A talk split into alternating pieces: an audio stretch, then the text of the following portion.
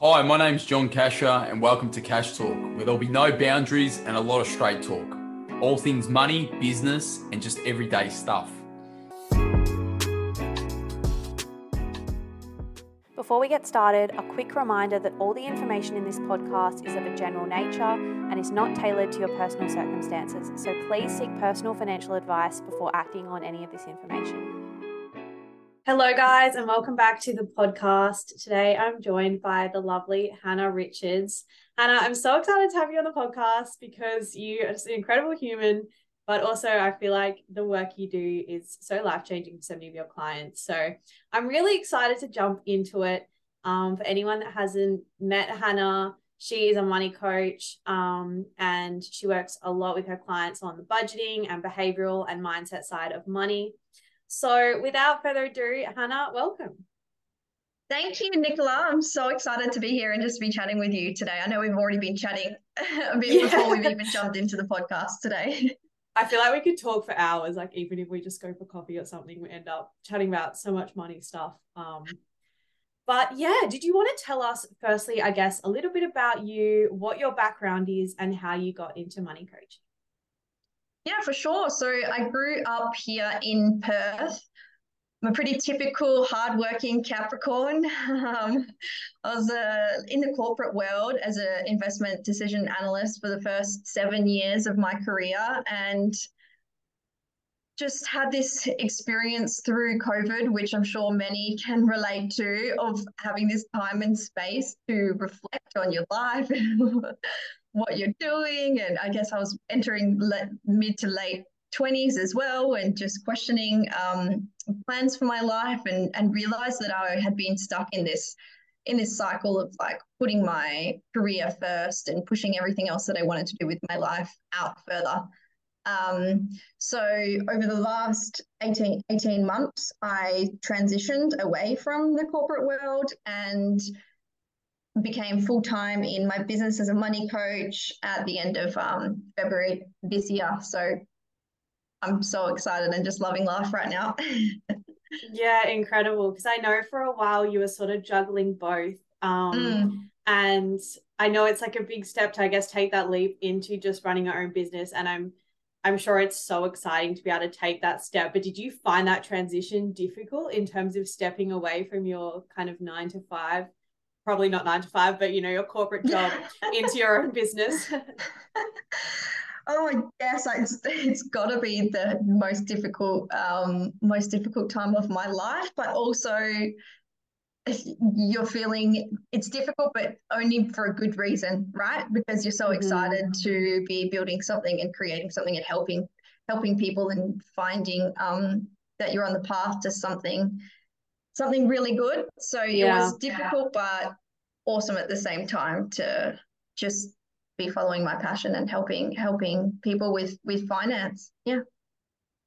Incredible. And I guess in terms of getting into money coaching, do you think that your money upbringing, like, do you think that impacted the path that you've sort of gone on, or what was what's your personal, I guess, story or feeling about money that I guess led you to become interested in doing coaching? Yeah, for sure. Um, good question. Something I talk about a lot with clients when we really get into it. Um, because we operate on autopilot, don't we? Until we start mm-hmm. to realize, wait, how many of my habits are actually just the same, the habits with money, the same thing that my parents did? mm-hmm. Right. Um, yeah. so I grew up with two two parents as teachers.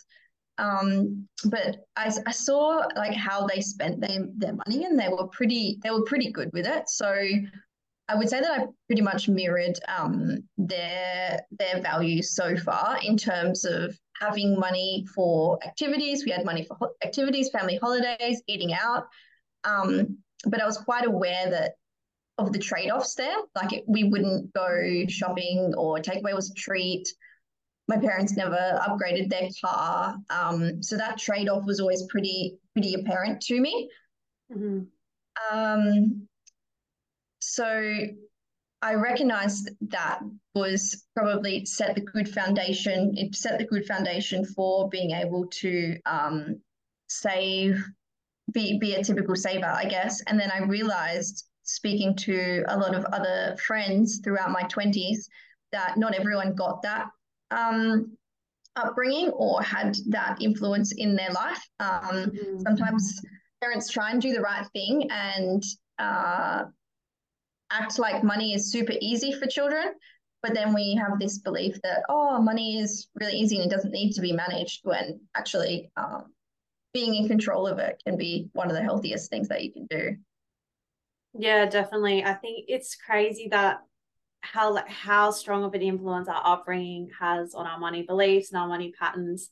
And it's mm-hmm. not until we actually realize that until yeah. we give it some power because I think we think because there's a lot of us in our kind of subconscious, we're not really noticeably on a day-to-day basis thinking, oh, this is why I act this way. Yeah. Um, and yeah, it's it's so, so interesting. Um, and I'm really excited to like dive deeper into, I guess, your clients and how you help them with their money beliefs and their money behaviors. Do you want to give a little bit of insight into um, what your typical client looks like? I know they're all super different, I'm sure, but um, yeah, who do you typically help? Yeah, for sure. So typical client, um, I mean, I NAB, NAB does this survey every, every quarter that tracks financial well-being, and mm-hmm. the last quarter results were that 40% of Australians experience some form of financial stress or hardship. so, typical client is someone experiencing financial stress um, or hardship. So it's absolutely a huge problem at the moment that is not getting addressed as well as it should be. Um, typically clients come to me when they have tried budget methods before and they haven't worked. So mm-hmm. maybe they've tried all different sorts. Maybe they've tried um, implement it and it hasn't stuck, or maybe they've tried to like go into their uh, sort of bills and add it all up and it's just become too overwhelming. And they realize that okay this isn't something that we are able to get results doing by ourselves and we need an expert to be able to come in and see where we're um, where we're falling down and where we can get some help. Um, what they realize like through coaching is that those traditional i just find those traditional budget methods don't work of like keeping an absolute strict dollar for dollar where is my money going to go each pay writing it down and then it just never works out mm. the way you have planned and maybe it works for like a week or two and then you fall off the wagon you lose focus something comes up you don't reach a goal there's a number of things that'll um, that'll sort of wane that commitment to continuing on doing it so a lot of clients come to me there looking for a solution that isn't just your typical like strict budget. Okay. So it's complex, I feel. Like you said, it's you can't just sort of set the plan and leave it. It's a combination of perhaps accountability as well as managing their behaviors and mindsets and beliefs budgeting is an yeah. interesting one because some people are really for it some people don't use one at all but still seem to stay on track with their money mm. for for people who have been stuck in that scenario where um they've tried to create a budget that works for them and it doesn't seem to be working what are some tips that you would give them mm.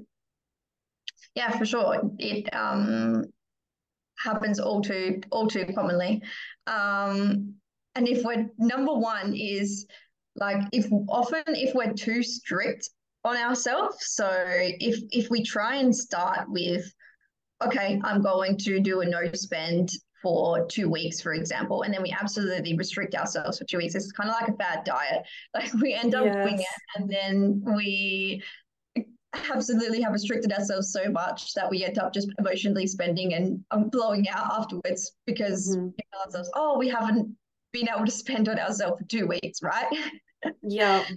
So the key is to be able to find um, a balance with your money. So instead of like trying to stick to this strict budget, I would say step one is have a system that automates your bills and payments for your bills because if you are spending a lot of time, you know, bills come in and they're not automated. You have to figure out how to pay them. You don't know when your big annual car insurance bill is coming around or registration bill. council rates, any of those big bills, and you're not on top of them, then you're spending all your time trying to work out how, how to pay them and, and how to manage them rather than having some kind of um, like a system where it's you already know what your bills are and it's all automatically uh, money is put away every paycheck to pay your bills so then you can free up your time to be able to um, spend your time on like saving strategies and analyzing rest of the money, like the discretionary spending. So my first step is yeah, have a system that automates your bills. Mm-hmm. Then all you need to do is focus on the the rest, which is um, analyzing and tracking your discretionary spending and working out a balance there between saving and and um, and spending. Yeah, for sure. Because I think that when we get caught up in that day to day, like granular level, it's kind of hard to zoom out and look at our big financial picture. And I'm sure that's like a big part of what you do in terms of helping clients zoom out and actually track like their progress over time. Um, mm. And you mentioned as well, I guess, making sure we've got good systems in place to make sure that you can't kind of get in your own way. So mm. you touched on systems. What are some of the systems you use with your clients to help them, you know, track and stay accountable to their goals? Mm, yeah, good question. So we need to, uh, in terms of goals, we need to train our subconscious to focus on our goals, 1st mm-hmm. of all. Mm-hmm. So if we can make something visual, like an example is you know if you want a new car and then you okay you decide i want this model and then all of a sudden you start seeing that model driving around everywhere mm. we need to train our brain to be able to focus on what the goal is that we are working towards so it sounds like you might think okay this sounds silly but it actually is what works is having some kind of visualization of your goal. so whether that is a tracker like a savings tracker that you've got on your fridge or um, you've got your goal, very specific goal. I will save $500 by the end of this year, for example. It's written on your phone screensaver. Like it's just kind of training that subconscious mind to focus on what it is that we're going after is is probably the biggest one when it comes to when it comes to goals mm-hmm. um, system there. But definitely, I mean, having accountability around that as well. Then either you can get um, get a friend to meet up with you or have time blocked in your calendar. Um, I find that a lot of my clients, the initial sessions, they say to me, we'll catch up and I'll say, okay, how did the how did the work go? You know, homework go in between our sessions? And they'll say, okay, I crammed it all in just before this session. yeah. you're first starting a new habit, you really need that accountability there um, to make sure that the hard work gets done so that it becomes easier for, for the rest of your life after that. Yeah, particularly because I think we're not super used to having accountability necessarily with our money because mm. it's something that, you know, you might have, say, like an accountability buddy for the gym and you're going to go both go three times a week or whatever it is. But with mm. money, for some people, it's not something that they're comfortable talking about. Maybe they talk about it with their partner. Um, but it still is a little bit of a taboo sort of topic. I feel like I'm a little bit immune to it because I'm so used to talking about it every single day because of my job. But yeah, I almost forget that it actually still is a topic that you're not necessarily going to talk to with about, sorry, with that many people. Um, mm. And so some people might not have anyone they're talking to about it. And so I think mm. that, yeah, it's such a big thing having someone that's checking in with you regularly. I know we find for our clients that accountability is really important. Mm, yeah, I I mean even with even with couples, mm-hmm. um, if you aren't actively setting aside time to about okay what's coming up uh, for us over the next month or two both events and then it, that can um, that can kind of tell you what you need to be putting money away for and uh, in terms of your expenses like even if we're not having even that simple step of blocking out time mm-hmm. and planning ahead for what's coming up then what happens is i see we end up we get we go to payday everything's okay and then we end up getting towards the end of payday and we need to pull money from savings or we've got not much in the bank account. And then it becomes a blame game of like, you spent money, where did you spend money this month? Or where did you spend right. money this month? And the only way to get out of that is by like proactively setting up specific times for you to be able to catch up as a couple. Um, and proactively ahead of time plan out what expenses are coming out so that you don't end up at the end of the month being uncertain of where your money's gone. Yeah, this is such an interesting conversation and I we have chatted about it a little bit briefly on the podcast but yeah, money in relationships is a really complex one because often one I think we forget it's something we need to, you know, actively prioritize and make time for and um, sort of have those regular check-ins but mm. also you've got two people coming into a relationship potentially with different money beliefs different money systems um, mm. different spending patterns what are some of the like common issues that you find come up with couples um, and how how do you sort of manage these mm. yeah i mean i could i could talk about that for an hour but yeah yeah, I would say, I mean, the one that I just spoke to is is pretty common, that sort of reactionary um, approach to money rather than proactive approach. Uh, one of the other ones that I see is, as you mentioned, n- um, not having conversations to understand your partner's relationship with money at a deeper level. So often couples will come to me and they'll say that, okay, my partner and I have different behaviors or attitudes with money. Mm-hmm. And if we don't really truly understand where that person is coming from.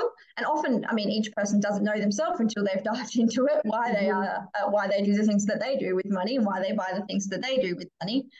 Um, so we kind of need to go through that process first of okay what are each of your values? And do you feel like where you're spending your money right now is aligned with those values? And how did your parents spend money?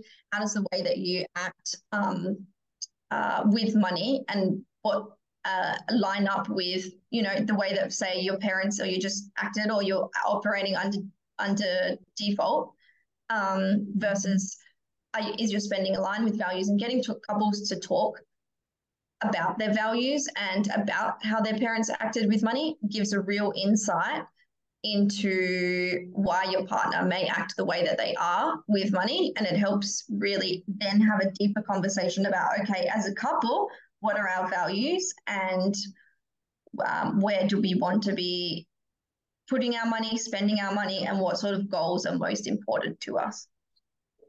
Yeah, that's so powerful because I feel like, yeah, if you're not on the same page, it can bring up a lot of, I guess, tension and friction and blame. Mm. And yeah, I'm pretty sure money is one of the biggest, you know, um, causes of, I guess, arguments within couples because mm. it is mm. something that, you know, everyone has has to deal with. It's um something we all face.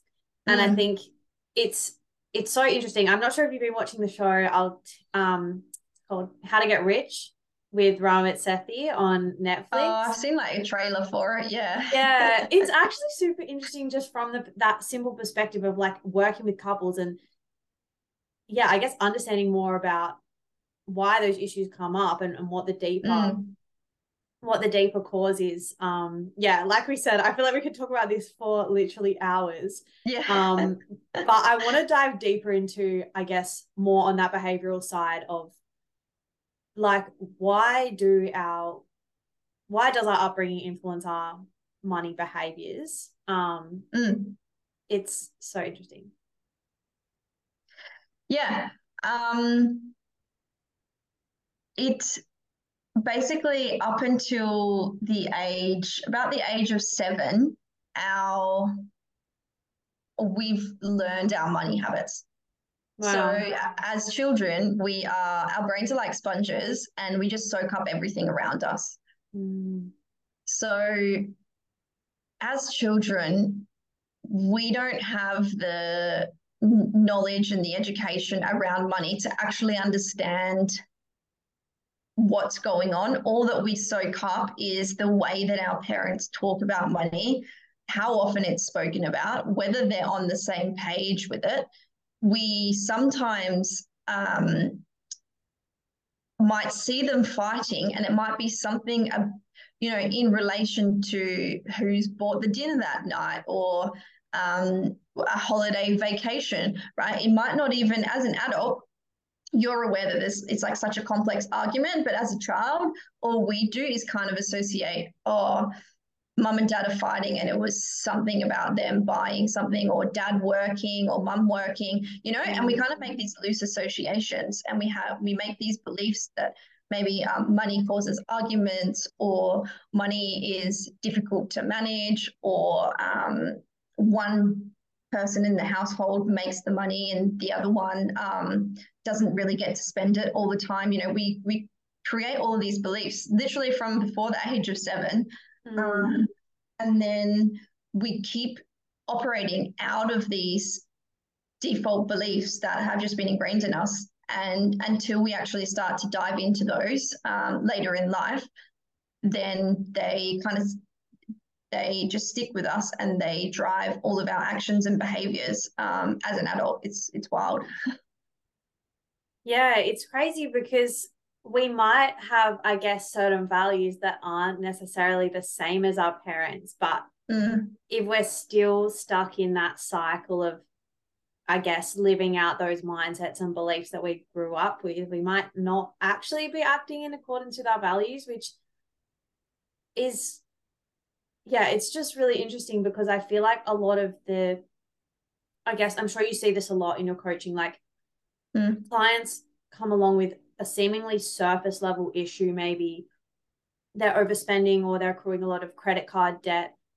And it's sort of, I think, on a default level, is just like a be more disciplined sort of thing. Mm. I know that comes up a lot, but maybe there's actually a deeper root cause or like a deeper um, narrative that goes on that's causing that behavior without them sort of even knowing until it's uncovered mm.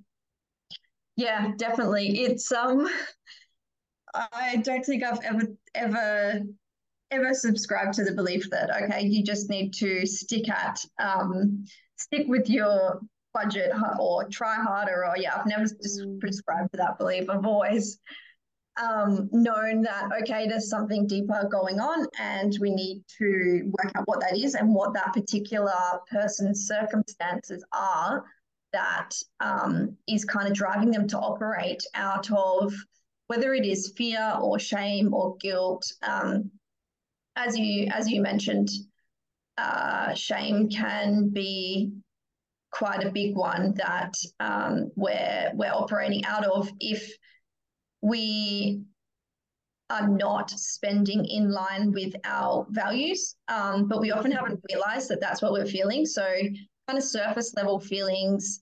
If, if clients come to me and they say that they're feeling a bit of a lack of direction or stuck or not feeling motivated, um, they're a bit confused about what their goals should be or where they should be. Should they be saving at all?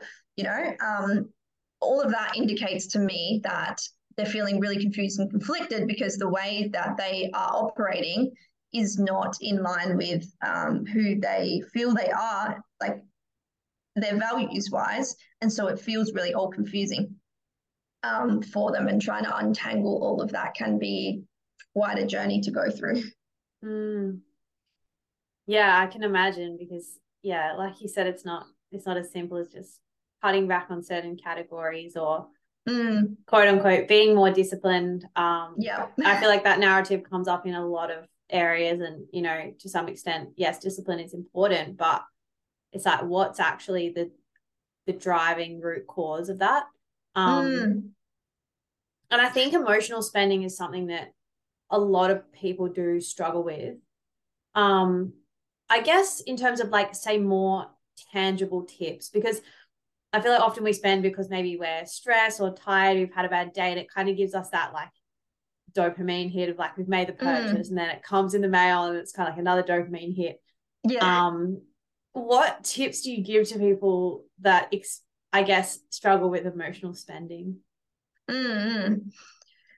Yeah, so I say that it's um, in terms of d- discipline and being able to show up for your money, the, the key is having the discipline to put in the work to be reflective. Um, because too often we jump to a conclusion like say we've done we've we've made a regretful purchase and too often we just jump um, jump to the conclusion of okay well this is another sign that i'm not good with money right maybe there's some underlying belief there that i'm not good with money anyway and this is just um, my brain is filtering for for um, that. And this is just another sign that I'm not good with money. And so we don't put any effort in then to going back and reflecting on what actually happened with the situation and all of the details around it. So, what I get clients to do is, and some tips, I guess, for anyone going through this is um, to look at it maybe if come back a few days later when the emotion is taken out of it and just go through and write down answers to some of these questions which is what day of the week was the purchase what time was it um, what was i doing at the time? Was i with someone else? Was i um, by myself? Um, what had i been doing? This is a big one. Like what had i been doing a day or two before? Um, I often find that the emotional purchase is like the last stepping stone. There's been a whole lot of other things that have gone on a few days before. Maybe you've had some unexpected bills come up. Maybe you've had some bad news at work. Like there's some emotional trigger that has happened a day or two before, for example, and we haven't addressed that, and we've just put it to the side. It's so easy when we're when we're working, right? We're in busy jobs um, mm. to just put something to the side and not really think about it. But what happens is the emotion like boils down there and it's just like locked away, but it's going to come out somehow because um, we we haven't addressed it, and then we end up getting um, feeling that lack of control. Right, because that yeah. emotion is like sitting down there, boiling away. And we kind of like over time losing that lack of control, and so we we we go into emotional spend um, to try and gain that that control back, but it's this false sense of control. Mm-hmm. So what I do is get clients to um, do this sort of uh, analysis, right? It's not one go and all right, there's the answer, you can fix it.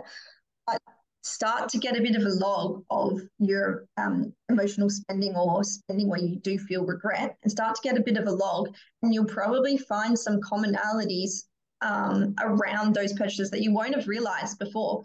Like maybe it's um, maybe you find that you're always uh, making them because of emails that come through. So okay, then we need to like unsubscribe from our emails, right? Like or promotional emails. Maybe it's because um, you've got a friend that really triggers you and a friend that spends a lot.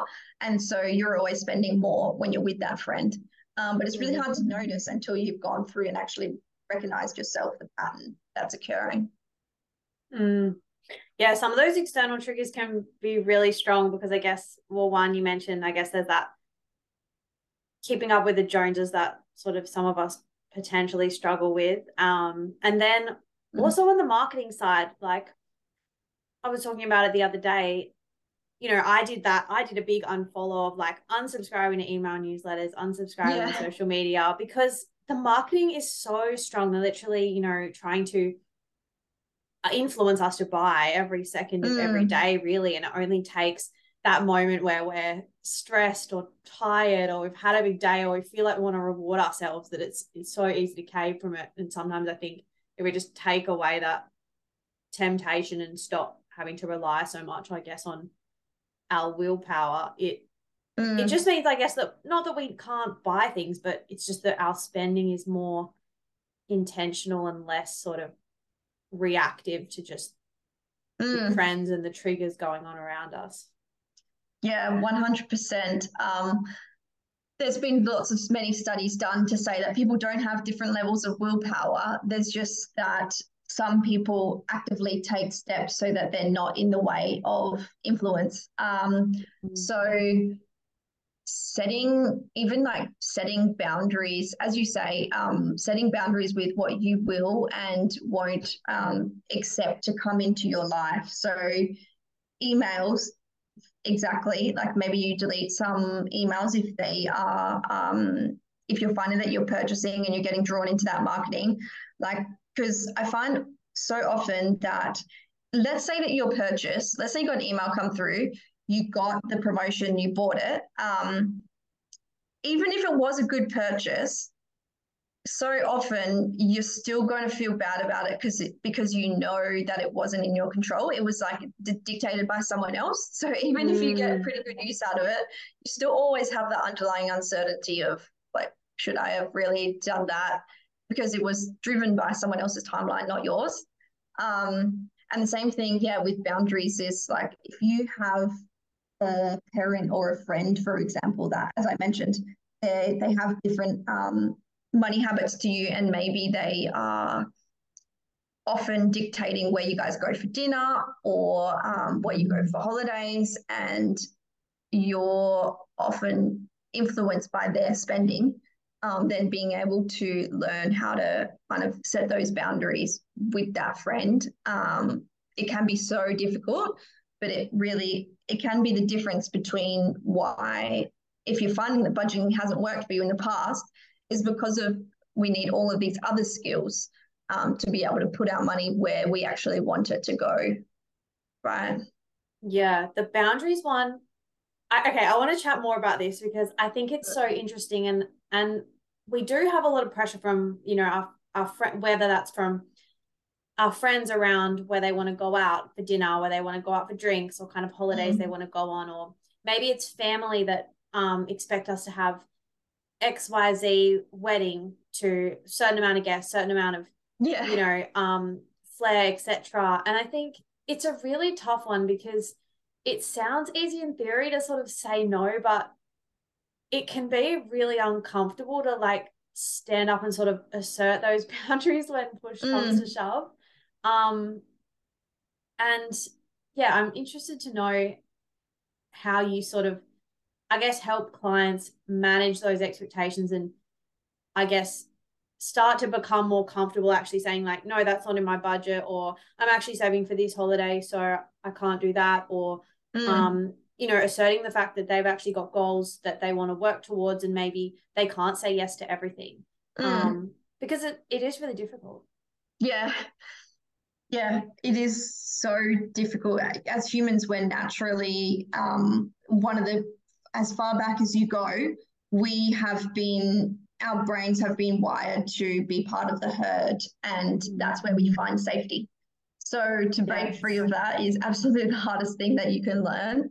Um, the best tip that I have is that you do need to be able to, as you say, feel a sense of confidence in what you're saying before you're able to talk about that per, to that person um, around what your boundary is. So you need to have confidence in your own uh, system that you have with your money and where your goals are, where your money is going, what your values are.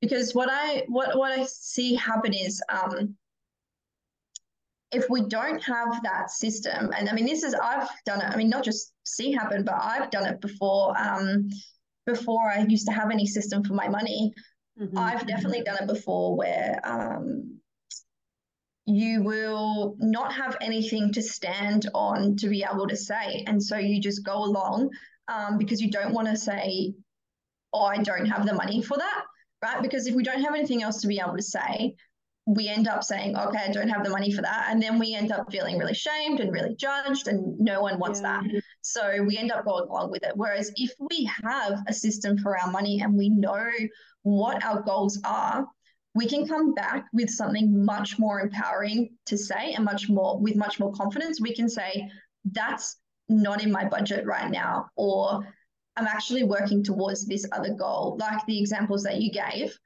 and when you say that, the other person actually goes, oh, wow, she's got a like money together. Like they actually, it's the opposite of um, judgment. They actually really usually admire someone for being able to speak up and say um, so clearly that, okay, this isn't in my um, budget for this month, for example. Can we push it back for another month? Mm-hmm. Um, but that's why we have to have those systems in place first so that we can present that confidence that we're wanting to present. Yeah, definitely. I'm sure it's something that we sort of also build up in our mind a little bit because I think mm. when we're realistic with ourselves, like I'm sure I wouldn't want any of my friends to feel, um, you know, pressured or anything like that. And I'm sure they wouldn't mm. want to make other people feel like that. But we sort of build it up in our mind that if, oh, if we say no or if we um, sort of assert that we've got this other priority, that they're going to judge us um, mm. when maybe that's not really the case at all. It, it might even open up a path to more of a conversation around money or um, more transparency around money, which I think is always a good thing. Mm.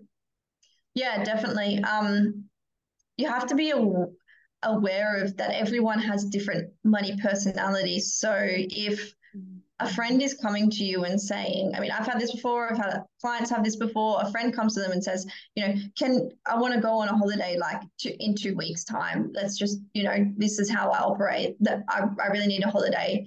Can't you do this for me if you if you are my friend? And um, that's really comes down to their own money personalities and how they are operating. It doesn't mean that you need to adopt that. Um, that mindset or that mind frame that that frame of mind yourself.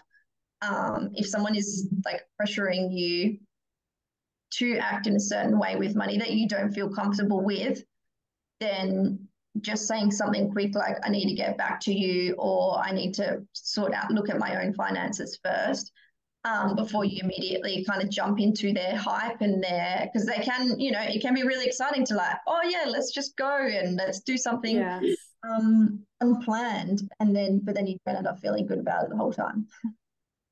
Yeah, definitely. Especially when we have so much access to, I guess it's so easy to just be able to, you know, buy now, pay later it or mm. put it on a mm. credit card. We we don't have to necessarily deal with the consequences right now. We can take the holiday and then deal with the consequences later. But it's it's not necessarily enjoyable when we do it that way because I know that if I say put a credit card on a whole like a holiday on a credit card, mm. just the kind of stress and thought that you'd have around that that you haven't fully afforded that mm.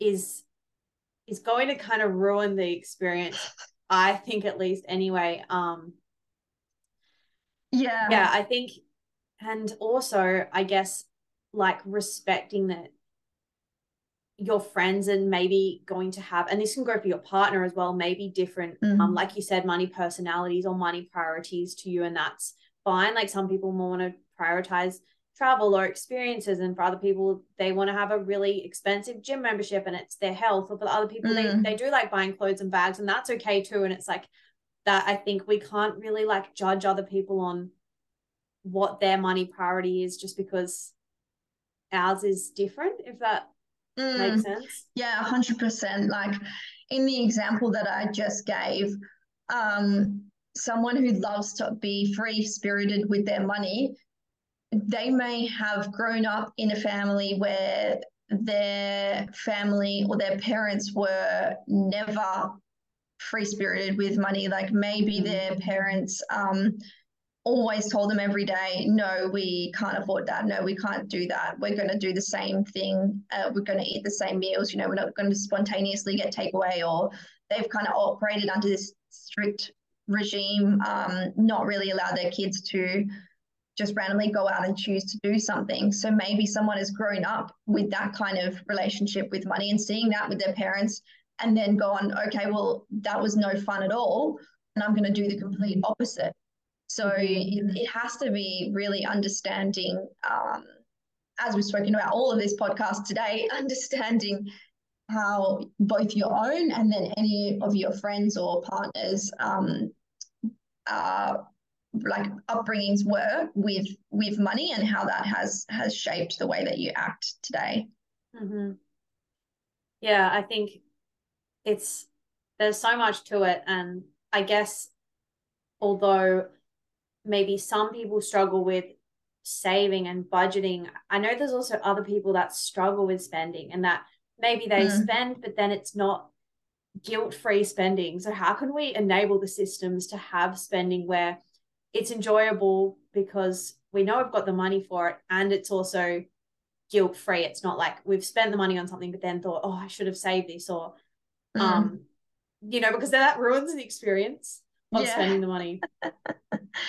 yeah, I have definitely helped clients out as well who exactly as you described, felt really guilty all the time um, with spending money. So, I mean, a surface level trick there is to set up your own kind of fun money account, or even, or even if you find that you're not spending on yourself very much, mm-hmm. then having an account where you specifically put money aside to spend on yourself, and it's going to feel awkward at first, but being able to wake up every day and say, I'm the kind of person who put like prioritizes me and my mental health and my emotional well-being so that I can show up in the best light to others. Mm-hmm. You know, and you kind of remind yourself that you're the type of person who does that. Um, and then being able to follow through with that by kind of changing those habits and having that separate account that you know is guilt free money um, can be really helpful in kind of flipping that automatic behavior that we've got going on um, that that automatic like feeling of guilt for when we spend money on ourselves mm, because so much of it i feel becomes a part of an idea like our identity that oh mm. um, we're really bad at saving or um, mm.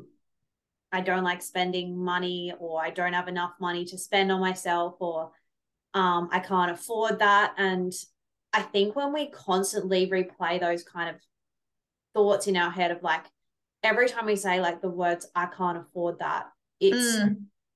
sort of blocking like the fact that we could potentially afford it in the future if we if we made that our priority. Now obviously we can't prioritize everything. So then it comes down to what is it that is actually really important. But Mm. I think that the problem with having those thoughts is that they become habits and then we have to work hard to undo them. Yeah. yeah, definitely. So in that instance I would I would tell someone instead of instead of I can't afford that, ask yourself how can I afford that? Mm-hmm. Um Definitely, yeah. I mean, you touched on identity there. I even as I was, uh, uh, ironically, even as I was getting ready for this podcast um, today, and uh, I've always been good with, I mean, pretty good with money, but not good at all with time management. And I was getting ready for this podcast today, and I was kind of standing doing my makeup, and I was thinking, you know what, I, I really can't be late for jumping on with Nicola. Um, but I always end up, you know, how can I know what the time is? There's no clock in this bathroom. And I, I just thought in that moment, you know what, like I am going to say to myself from now on, I am the kind of person who wears a watch every day. Yeah. So that I can, instead of complaining every day and saying to myself, oh, I'm always bad with time management and joking about it with other people, um, why don't I actually do something about changing my identity mm. around time management instead of just um, saying to myself, oh, I'm just bad with it. Why don't I mm. actually live and breathe as if I was someone who was good with time management? And what would someone who's time good with time management do? They would wear a watch every day um, yes. and they would check it. It's the same thing that I say to my clients. Um, they one client came up with this and then I've told it told to others and they absolutely love it. Mm-hmm. They always say to themselves, what would Hannah do? So when they're going to like buy, they're not sure whether to get a purchase. Um, maybe it's like an extra thing at the grocery store. Um, honestly, uh, the number of times clients tell me that they've asked themselves this, it's so often they'll, they'll say to themselves, you know, what would Hannah do in this kind of situation? What would someone who was um, good with their money do? And then the more and more that you start acting in that way the more and more we're training our ourselves to go you know what i am the kind of person who checks my bank account before i make a purchase Um, I am the kind of person who, as you say, deletes emails um, before reading them, before I get scammed into games. And we're kind of like faking it till we make it. Yeah, a hundred percent. Like it's almost, yeah, doing it, especially in the beginning time, it, it doesn't necessarily feel natural. So it's like, oh, this feels Mm. uncomfortable Yeah. that I'm having to kind of pretend to be this person that I'm not or take on this new behavior that I'm not used to. But over time, if we keep doing it, we we can become that person.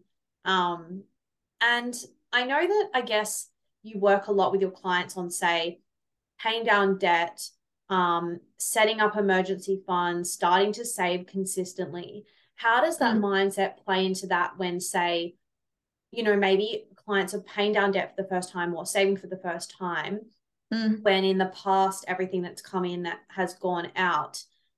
How do they then, I guess, change that narrative or like not build up resentment for the fact that now they're not spending this money, they're saving it? Like, how can they change that mindset of, oh, this feels like a chore? Um, Mm. or like deprivation, if that makes sense. Yeah. Yep. This feels like a chore is a is a very common one. It's um being able to Mm. reward yourself after you do something or find a new like fun go to a cafe or something. You, you number one, uh, if it feels like a chore, then um we've got to bring some fun into it somehow. Bring it, do it with a friend, you know. Um, Mhm. so the number one thing that I see there is look, no one likes having debt, right? I'm yet to come across a single person who's like, oh, I love having, you know, consumer debt. I guess we might love having debt for um, investment property or Mhm. um, shares or something, you know. But no one, no one loves having debt from a credit card, for example. Um, but what I see happen is we get into this loop of wanting to pay it off as quick as we can. Right. And so we try and make all this progress to being able to start paying it off. And then something will come, come up because unfortunately life is life and stuff happens outside of our control. So we always we we have to plan knowing with almost the expectation that something will come up and derail us from our goal. So Yes. instead of the first thing that you do being to um, try and pay off the debt as quick as possible or try and hit a savings goal as quick as possible, we actually need to step back and do what we can to reduce the amount of unexpected things that come up so that when we do pay off debt or we do save, we know that that money is not going to be needed again. Like we know that we're not going to have to add on more debt. We know that we're not going to have to pull out a savings because it's the number one thing that I hear from people is they they say, oh, you know, um, I, I kind of move two steps forward and then I and then I fall three steps back. Um, and the only way that we can stop that from happening is actually not to straight away go after our goals as quick as possible, but it's actually to put things in place um, that minimize the amount of unexpected things that pop up. So having an emergency fund, having a system where you've actually accounted for all of your bills, not just the monthly ones, but also those big ones that come up every year. Uh, having a bit of a fund aside for car repairs um, or needing to pay, you know, a, a excess on an insurance if something happens to your um, car. Having all of those set up first gives you the confidence that you can then progress towards your goal and you're actually going to make it towards your goal. Mhm. Yeah, definitely. I think one thing that I know we always say at work is life is not a straight line, it's a squiggly one. And I think Yeah. if we don't prepare ourselves for the fact there's going to be ups and downs and like if things aren't always going to go to plan, then Mm. we put so much pressure on ourselves that we have to do it perfectly. And I think Yeah. um that is one, yeah, unsustainable and, and it's unrealistic. And I think Mm. you know if we can if we can put those buffers in place to you know have give ourselves room that when something does come up it's fine we've got it covered we're cool we're sorted um that's a really big from like a peace of mind perspective as well Mm. Yeah, um couldn't agree more. I think we'll have to wrap it up soon. What is, I guess, for someone who is wanting to get started on their money journey, but maybe feels overwhelmed and doesn't know where to begin, what is a tip you would give for someone in that situation? Mm. Yeah, so if if you're just starting out on your journey, listened to Nicola and I today, and you thought to yourself, okay, they've made it seem not as complicated as I'm making it out to be, or it doesn't have to be as boring as I'm making it out to be.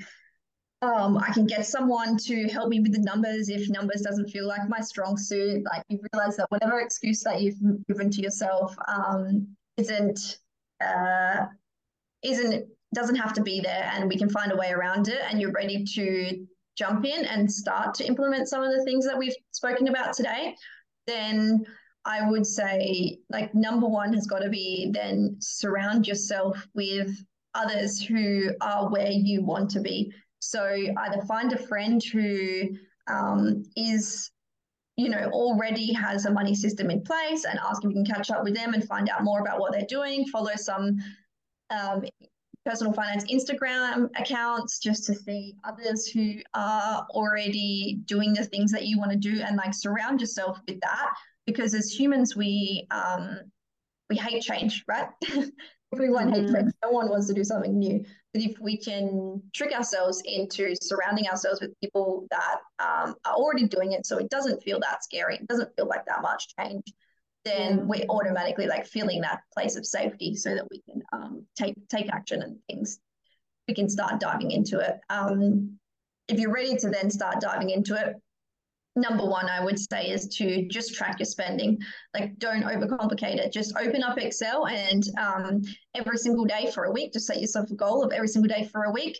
Just write down or if excel doesn't float your boat do it on a piece of paper. Just write down what you spent and how much. And the insights that you gain from just doing that exercise will honestly be so valuable. Can't even tell you how valuable it will be just from doing tracking of your spending for a week.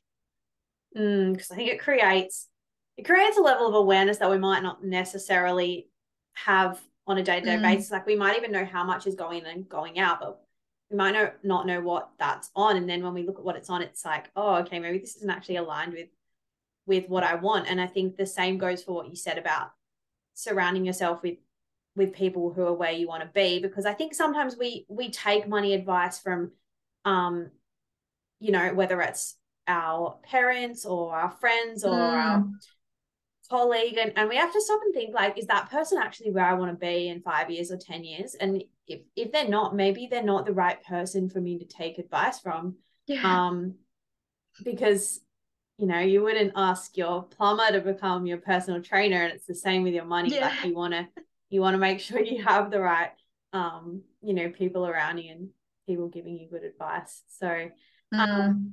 For anyone listening where can we find you cool so if you're a couple, then um, the best place to head is to head to my website where I offer couples coaching. So it's hannahroserichards.com.au or send me a message on on Facebook. Um, just Hannah Rose Richards as well, money coaching. Um, instead, if you're like young and just getting started or want a few just tips and tricks, um, then I offer lots of these like tips and resources on Instagram, um, the Wealthy Empath. So find me on there. Awesome. Hannah, thank yeah. you so much for coming on the show. I really enjoyed this chat. We got through so much. And yeah, like I said, we could talk for hours. Um, but for anyone, yeah, wanting to find Hannah, I will link her details in the show notes. And thank you everyone for tuning in. Have a lovely day. Thanks, Nicola. Thank you for tuning in to another episode of Cash Talk. I really hope you enjoyed it.